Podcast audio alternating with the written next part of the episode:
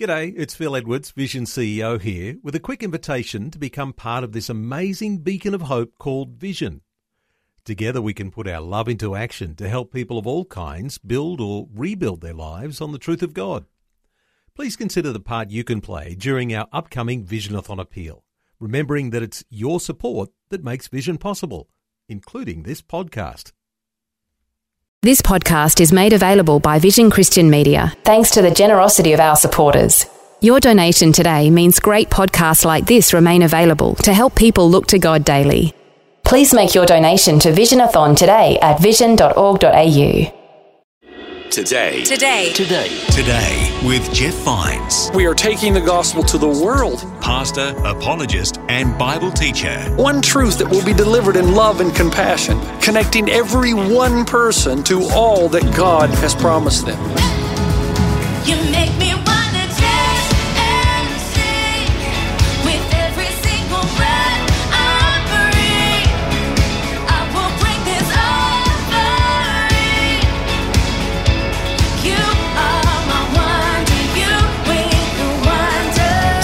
Today. Today. Today. Today with Jeff Vines.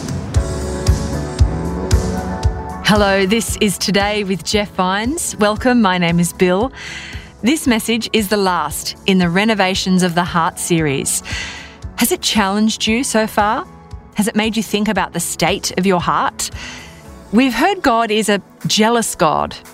Pastor Jeff is about to explain why glorifying God and focusing on living life for Him will ultimately assure us of true renovation and restoration.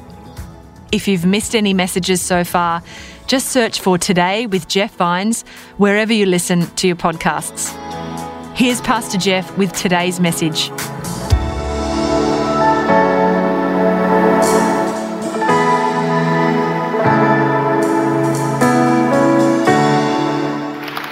We're really glad we're all together. We've been in this series called Renovation, and I hope by now uh, that you've done some serious introspection about who you truly are. I hope that's what's happened. This is the last sermon in the series, and we've got a lot of work to do, but I, I hope that you've been able to take a breath, settle down, and ask yourself some questions about where you are really headed in your life and who you really are and what drives you and wh- what you're passionate about. Every weekend that I come out, we play this bumper from Dallas Willard, who wrote Renovation of the Heart.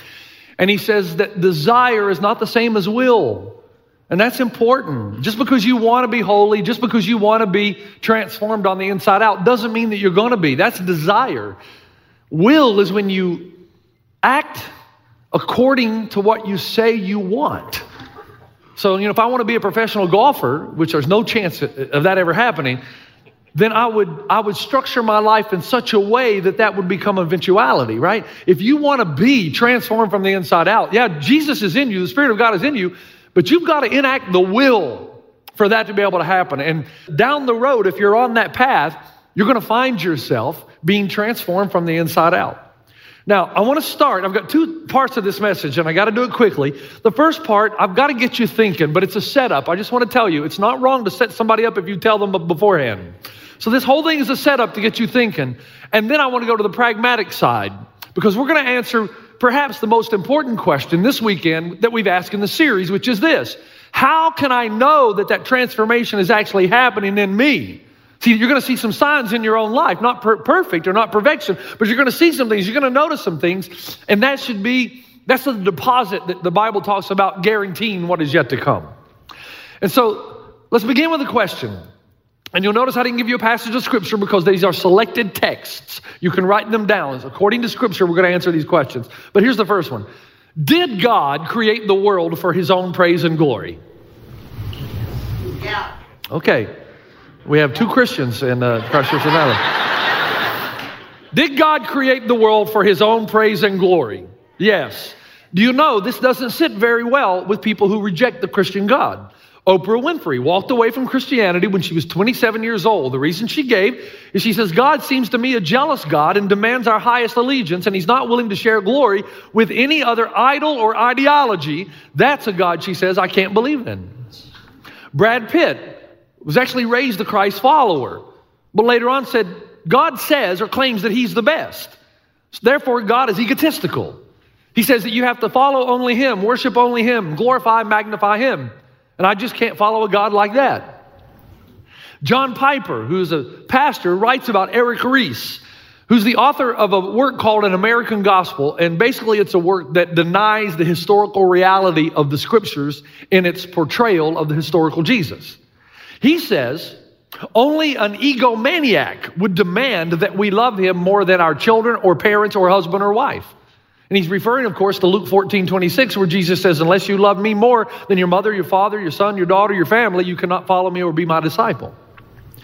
Ashley Taylor, a friend of mine in New Zealand, walked away from God because he felt that God is demanding and insecure, like an unsure lover or jealous girlfriend. And then Michael Prowse, who uh, was a columnist for years for the London Financial Times, he turned away from God because, in his words, he said, Only tyrants puffed up with pride crave adulation. So, what's going on here? Does God really create everything for His glory and His magnification and that we might look at Him and in awe? Is that how God is? Does He work in our lives and in the world so that we would say God is great? Exodus 34 14 says this. Watch it carefully. You probably read it but didn't notice it. Do not worship any other God, for the Lord, whose name is jealous, is a jealous God.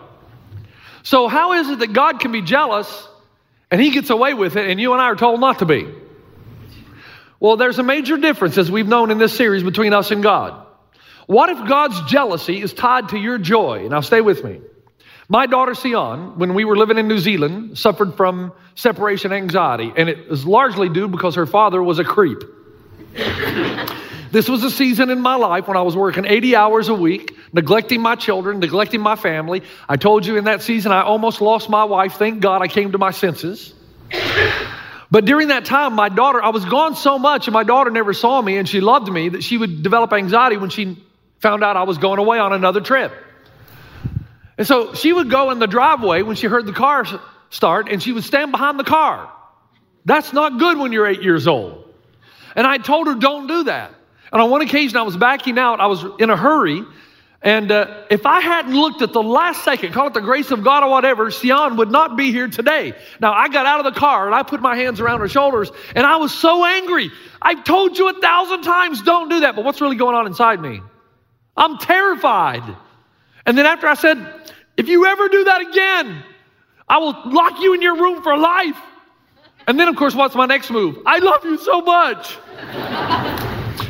my anger was tied to her safety. And in the same way that my anger is tied to her safety, therefore it is not sinful, God's jealousy is tied to our joy. The reason God wants you and I to magnify Him, the reason He wants us to hold Him in the highest regard. Well, Psalm 16:11, you make known to me the path of life. You fill me with joy in your presence, with your eternal pleasures at your right hand. God knows that the greatest joys and pleasures of our lives are all going to be found in Him. So He tells you, magnify, glorify. The more you do that, the more you exalt me, the more you're going to realize that these other things that are a distraction will never give you what they think they'll give you. So his jealousy is for us, not him. He's jealous for us. He loves us so much. Look, folks, let's just be honest. Most of the things we do in our lives, we're trying to gain some kind of security or hope or significance. We do things to impress people. Every good thing man has ever done has been to impress a woman, mostly. We, we, we want to be known. We want our name to be known. We want people to think that we're brave and courageous and that we're strong and that we're meaningful. The way we dress, we dress so people will approve. We, we want to make enough money so these kind of people will approve. And we want to live in this community so these people will approve. Our whole lives are the pursuit of things. And so God says, magnify me, glorify me, hold me up. And as you do that, it'll keep you from being distracted and sucked into these things that will lie to you that will never feel what they say they will fulfill. So here's the other side.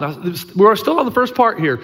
When we glorify God above all other things, we make our joy complete. Now, what do I mean by that? Do we not praise and glorify the things we love without ever being told to? So we have the women's retreat this week down in San Diego. Byron Graham, my pastor friend from Australia, his wife came and did the retreat. They had a great time. Fantastic time. So, women, if you miss that, man, don't miss next year. And so I have the difficult task of babysitting Byron. while Ann is doing the ministry. And so I took him golfing. It's a tough job. Somebody's got to do it. So I took him golfing. We went over to Oak Quarry. And I'm on Spotify, and John Denver comes on. Now, I don't know if many of you even know who that is, but I'm ashamed to say that I like John Denver, even still. And so, he, so Rocky Mountain High, Colorado comes on. So I'm holding my, hey, Byron, because I knew Byron liked him too, because we like the same. Byron, look, it's Rocky Mountain High. And that's not about drug stupefaction. That's just a, a good song. Rocky Mountain High, right here. Look at this. And we start, yeah, yeah. There's a guy down at the country club. Every time I walk in there, his name is Juan. He's a Dodger fan. Usually, when I walk in there, man, he's got the Dodger paraphernalia. He's saying, "What? we- how did we lose last night?" As if I know. He, it- just because I'm a pastor, I don't know why we lost. Uh, he, he wants me to pray for the Dodgers. He, he, he, he, I'm serious about that. Would you bless the Dodgers every time I come in there? And I say, man, even God can't help them hit, man. They got to do that on their own. the, the bottom line is, Bottom line is, he loves them. Because he loves them, that's all he talks about. He praises, he magnifies, he glorifies. He loves the Dodgers. When you see a good movie, what do you do? Come on. You see a great movie, your joy is not complete until you tell your friends how good it was and they go as well. Like my favorite movie, The Three Amigos, best movie ever made. You know, when they're in that barroom scene and they do My Little Buttercup, you know, when they do that song. I, these young guys, I don't even know that. I had to play it for one of them last night. They'd never seen it. How could you be on this earth and never see that scene? If you love a movie, you talk about it. You love, you, you talk, you discuss. Uh, my assistant right now, she, she's looking for TV series for me to watch because she knows I'm so tired of television. It just, it pushes things that I don't like and tries to glorify things that should never be glorified. She found this series called This Is Us. And she says, Jeff, you need to watch This Is Us. So if you love something, you talk about it. And then there's always her little girl too, Callie, who's a miracle of God. She prayed for and got it. And so she talks about, hey, look, what grandparent doesn't talk about the grandchildren? We talk about what we love, sports teams, favorite dessert, motorcycles, coin collections, whatever it is. Now listen to the words of C.S. Lewis. I had not noticed that just as men spontaneously praise whatever they value, so they spontaneously urge us to join them in the praising. Isn't she lovely? Wasn't it glorious? Don't you think that magnificent? Why? I think we delight to praise what we enjoy because the praise not merely expresses, but completes the enjoyment. It is its appointed consummation. So for 30 years, I've told my wife how gorgeous she is. Now, why do I keep doing that? Why can't I keep it to myself? The same reason I can't keep a hole in one to myself. The same reason the millennials take all these selfies. The same reason that my mother in law makes apple pie, but it's not enough to make it. She's got to have me eat it. And then I've got to say I enjoy it. the delight in our lives is not complete until we've expressed it. My joy in something is not complete until I have expressed it. So God demands that we glorify Him. Why? Why does God say, glorify me, magnify me? Why do we do that? Well, okay, I wasn't going to do this, but look, I, when I was younger, I dated a young girl. Her name was Sarah. And I dated her longer than any other girl I ever dated, other than Robin, of course, because I married Robin. I've been married 30 years now. But I wondered why. I mean, I didn't like Sarah that much. But there was this song that was popular when I was dating her by Hall & Oates. Won't you smile a while for me, Sarah? Remember that? And so I noticed that I, I was singing that song all it's hard to think about another girl when you've got the other girl's name on your mind all the time, even though it was a song. The point is, her name was on my mind all the time. See, God tells you to glorify and magnify Him because He wants His name on your mind all the time to keep you from being distracted by things or lesser loves. It's a cycle of constant joy and constant fulfillment. One of my favorite songs that we do He is jealous for me. Love's like a hurricane. I am a tree, bending beneath the weight of His wind and mercy. When all of a sudden I am unaware of these afflictions eclipsed by glory, and I realize just how beautiful you are and how great your affections are for me. Oh, how He loves me. Now, the Bible says that when we sing, that when we sing about God, lift Him up and praise Him, then something happens in our intellect. We begin to realize, wow, He really is wonderful. And then we get even more happy. And then the more happy we get, the louder we sing. And then the louder we sing, the more we get it into our heads how wonderful He really is. And it's a cycle of joy and praise and joy and praise. And when there's a praise drought in your life, there's going to be a renovation drought. So now we come to this final stage. And we said this all along that you know the overarching truth of your life. And the, the primary way in which you know that you're being transformed from the inside out is that your greatest satisfaction is in God and your relationship through Christ. He is the delight of your life. You talk about him more than anything else. Not only, only, but more than anything else. You rejoice in his salvation, you trust in his decisions, and you can't wait to spend eternity with him. God is most glorified in us when we are most satisfied in him. So the question is, how do you get to that point? We said already, number one, you got to be born again. Sooner or later in your life, you've got to respond to his invitation. Repent, say you're sorry, verbalize your trust, and plunge your past. When they asked Peter, what, do we, what must we do to be right with God? He replied, Repent and be baptized, every one of you, in the name of Jesus Christ for the forgiveness of your sins, and you will receive the gift of the Holy Spirit. Until you are born again, you cannot see the kingdom, and you cannot be born again until you humble yourself and bend your knee to Christ and say, I'm a sinner, and I realize I have no hope outside of you. And when you do that, the Spirit of God comes on the inside, and it is no longer you who live, but Christ who lives in you. And at that point, you start to engage the will in the disciplines associated with growth. You can't just desire that something happens. You've got to use the will in disciplines so that 20, 30 years from now, you begin to realize, man, I am changed. I've been transformed. Now, all that to say this. Let me give you quickly the signs the transformation's happening. Okay? How do you know? Say, Pastor Jeff, I'm worried we're going to end this series and I don't know if Jesus is in me. I, I don't know if I'm on the right path. Okay, let me help you. If you're being changed and renovated, these things are happening. Number one, you see death differently. Do you remember Izzy? We talked about Ariana last, Adriana last weekend. Izzy was a, a man that my wife came in and she said, Hey, you got to come out by the fountain. There's a guy you got to meet. And I am so glad I met him. You know, I can't be involved in everybody's life, but I try to do for one what I wish I could do for everyone. So I'm always involved in somebody's life. And Izzy basically had drank himself to death. But he had become a Christ follower five or six years before his death. And he knew and realized that the damage internally had been done. We prayed for his healing. God did not grant us that healing, but I'm telling you, he was the happiest man dying that I've ever met. All Izzy talked about was how good God was to him, how good God is to him. I've never met anybody other than Adriana that was so looking forward to being with Jesus.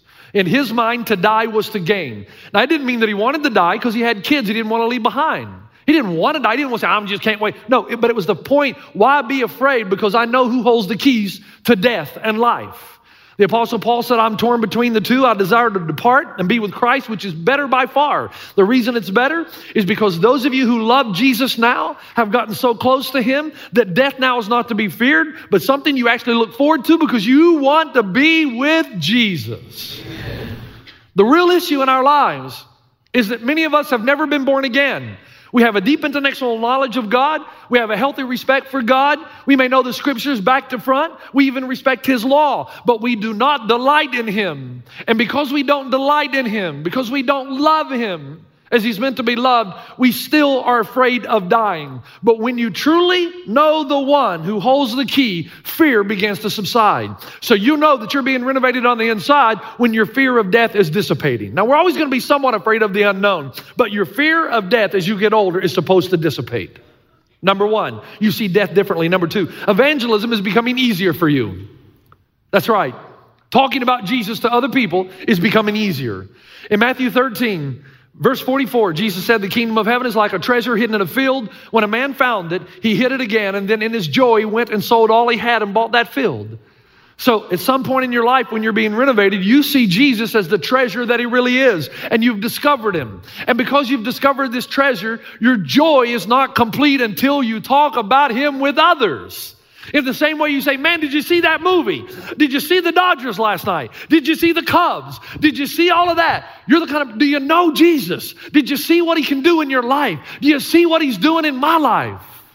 You're supposed to magnify him. So it, it's not something you have to think about. It's not something you have to coerce or manipulate yourself to do. It just flows naturally out of how much you love him. Nobody has to force me to talk about my wife. Nobody had to force me to talk about her when we were dating. I was so enamored with her, it just came out. My friends told me to shut up. some of your friends might tell you that. But we look at him as a treasure. The reason you and I don't talk about Jesus all the time is not because we're shy. I can list hundreds of things that you love to talk about to any stranger. sports teams, the amount of money that you make, the car that you drive, the house that you live in, the neighborhood, the vacations that you took with your family, your holidays, your grandkids, ice cream, coffee, clothing. These are all things that bring you joy, and that's why you talk about them because you want your joy to be complete. When you fall in love with Jesus, no one will have to tell you to talk about him. You will talk about him all the time.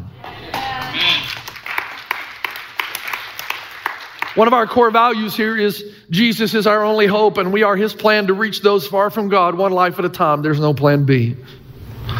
Evangelism is not only persuasion about truth, but it's pointing people to a treasure that you value so much you can't help but to speak of the things that you've seen and heard. You know, this is a valuable lesson for a pastor to learn. I can't believe it took me 52 years to learn it. And that's this I cannot coerce or manipulate anybody to do anything. My job is to give you Jesus in hopes that one day you'll fall in love with him and all these things that I expect from you will naturally flow out of your love for Christ. Let me read it to you again. C.S. Lewis says it this way I had not noticed that just as men spontaneously praise whatever they value, so they spontaneously urge us to join them in praising it. Man, isn't she lovely? Wasn't it glorious? Don't you think that magnificent? I think we delight to praise what we enjoy because the praise not merely expresses but completes the enjoyment. It is its appointed consummation. Like my friend Byron said, there are many of us in church but not in Christ. You've not yet fallen in love with Jesus. And I don't say that in a way to berate you, I just say, pray that Jesus would give you a Jesus revelation so that you could see him for who he really is, so that you can fall in love. Because when you fall in love, renovation goes to warp speed. You see Jesus differently. Evangelism is becoming easier and easier. And the idols, number three, the idols of your life are losing their power and appeal. Jesus said in Matthew 6, no one can serve two masters. Either you will hate the one and love the other, or you will be devoted to the one and despise the other. You cannot serve both God and money. And a powerful little verse with which most of us are unfamiliar is found in Jeremiah 2:13. My people have committed two sins. They have forsaken me, the spring of living water, and have dug their own cisterns, broken cisterns that cannot hold water. He's saying that as you're renovated from the inside out, something happens in you. These, th- these idols that used to tug on your heart, they lose their power. You know, the, the, the kind of clothes you wear to be noticed by everybody, they, they don't they, I mean, you still do them, but it's for a different reason. You just want to, you just want to dress nice. But it's not, you're not motivated by what other people think of you all the time. You know, the money that you want to make, you, you still want to make money. Nothing wrong. There's no sin in wanting to make money, but it's your motivation. It doesn't tug you and pull on you so much that you'll sacrifice the things of the kingdom to get more money. These idols that we have in our lives, they are psychological idols. It's the things that we think will give us ultimate meaning and significance. We say that we can't live without a wife or a husband or somebody to date or sex or a girlfriend or children or an earthly romance. I, these are things that they don't have the tug. You still love them, you still pursue them to a degree, but they don't have the tug they used to have on you. I have a friend in New Zealand who walked away from God after 30 years because she wanted a child and never got one. Now, what does that tell you? That tells you that she was using Jesus as a means to her end. You've been listening to Today with Jeff Vines. Thanks for joining us. Next time, we'll bring you the rest of this message from Pastor Jeff. When you're being renovated, this, this thing of worship and praise and magnifying and glorifying God becomes not only a priority in your life and a non negotiable, it becomes the best part of your week. You long for it. You want it. It it goes back to what I said before. The way you complete your joy is to express it. But if you're not joyful because you're not in love with Jesus, what desire will you have to express it? You can listen to more messages like this. Just search for Today with Jeff Vines wherever you get your podcasts.